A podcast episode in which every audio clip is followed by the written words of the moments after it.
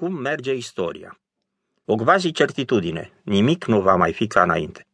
E singura propoziție despre care putem presupune că are șanse mari să nu fie contrazisă de mersul vremii. Dar ce va fi și cum va fi, rămâne o mare necunoscută. Viitorul nu există. Este un spațiu complet alb pe care urmează să se scrie ceva. Dar nu știm ce anume. Desigur, adesea ne închipuim că știm sau că putem măcar bănui. Și atunci se ivesc scenariile de tot felul. Până acum toate proiecțiile de viitor, toate profețiile s-au dovedit greșite, unele de-a dreptul hilare. Câteodată, din întâmplare, cineva a nimerit corect o țintă, dar ce înseamnă o țintă izolată în raport cu întreaga dimensiune a vremurilor ce vor veni? De altfel, nu știm prea bine ce se va întâmpla nici mâine, într-un viitor care abia se desprinde de prezent.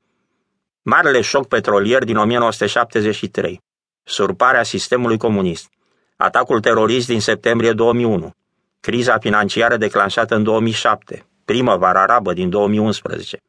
Cu alte cuvinte, evenimentele cruciale, evoluțiile și crizele majore ale istoriei imediate, toate au venit pe neașteptate, într-o lume complet nepregătită pentru a le face față.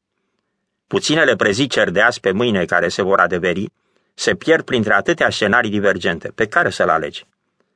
În iunie 1944, germanii erau informați că aliații vor debarca în Normandia, dar erau și mai convingători informați că nu vor debarca, așa că au mers pe varianta pierzătoare. Și criza din 2007 și-a avut prevestitorii ei, dar cine i-a luat în seamă când atâtea alte voci susțineau contrariul? N-avem niciun mijloc pentru a hotărâi dinainte dacă un scenariu e corect sau greșit. În urmă cu două decenii a stănit senzație cartea lui Francis Fukuyama, Sfârșitul istoriei și ultimul om, 1992. Autorul anunța înghețarea istoriei, tocmai când aceasta și accelera cursul și unificarea lumii în jurul modelului occidental, chiar în momentul când Occidentul se apropia de panta declinului. Ar fi drept ca milioanele de cumpărători ai cărții să-și primească banii înapoi. Lucrurile acestea sunt greu de contestat și discuția ar trebui de pe acum încheiată. Viitorul nu poate fi anticipat. Faptul că am ajuns să punem toată informația în calculator și suntem serviți prompt cu răspunsuri nu schimbă cu nimic fondul problemei. Calculatorul este mai rapid decât mintea omenească, dar deloc mai inteligent.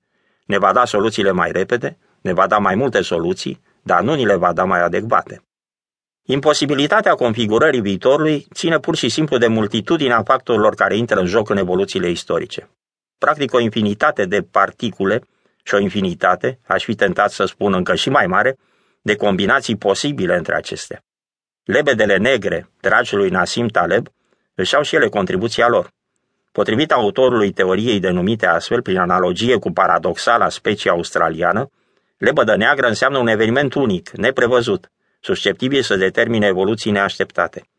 Ar fi de identificate în istorie multe și influente lebede negre. Sunt însă cu siguranță și regularități, și tocmai pe ele mizează anticipatorii. Pe la mijlocul secolului al XIX-lea, britanicul Henry Thomas Buckley și-a propus să facă din istorie o știință, o știință cât mai exactă, nu a evenimentelor, ci a evoluțiilor sociale. Și a găsit un aliat într-o disciplină care făcea atunci primii pași, statistica. Aceasta i-a pus la îndemână o mulțime de regularități care trec prin timp, neafectate de evenimente sau de opțiuni individuale. De pildă, același număr de sinucideri de la un an la altul, sau același număr de scrisori trimise fără adresă. Nu știm ce persoane anume vor pieri mâine în accidente de mașină. Și firește, nici persoanele respective nu se așteaptă să-și încheie viața atât de curând. Dar știm, cu aproximație acceptabilă, numărul celor care vor dispărea. Iar pentru istorie, numărul e mai important decât fiecare persoană în parte.